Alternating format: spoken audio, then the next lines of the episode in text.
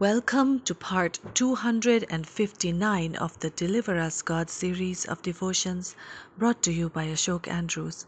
God bless you as you meditate on His Word today. You will remember that over the last few days we've been looking at Exodus chapter 35 and 36, looking at the theme men and money.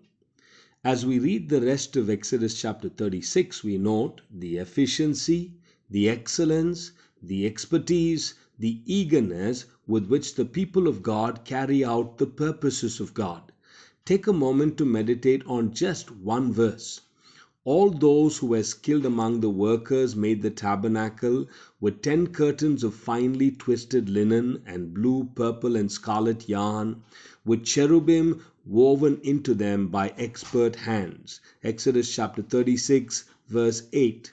What is easy to miss is that this incredible work of God is being carried out against all odds.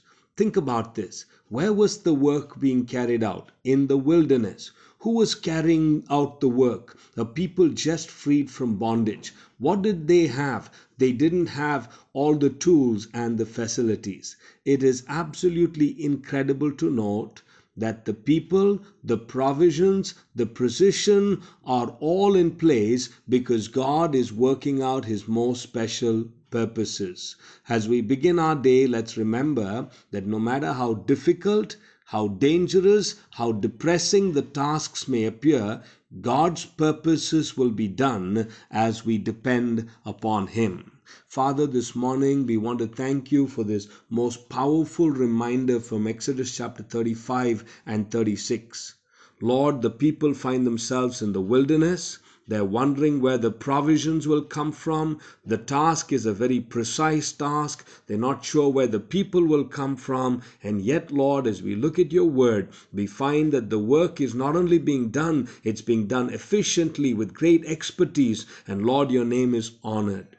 And this morning, God, it, it just thrills our heart to know that no matter how difficult, no matter how dangerous, no matter how depressing we may think the work appears, God, your will will be done as we depend upon you. Lord, I pray that this devotional today will be an encouragement to somebody who finds themselves in that difficult place and feel like giving up, oh God. May they know that as they depend upon you, it is you who will accomplish your glorious purposes. And so, Lord, as we begin this week, we ask that you would guide us. We ask that you would lead us. We ask, O God, that you would go before us. And Lord, that you would have your way and will in our lives. We thank you again. Be glorified, be exalted. For we ask with a grateful heart. In Jesus' name, Amen.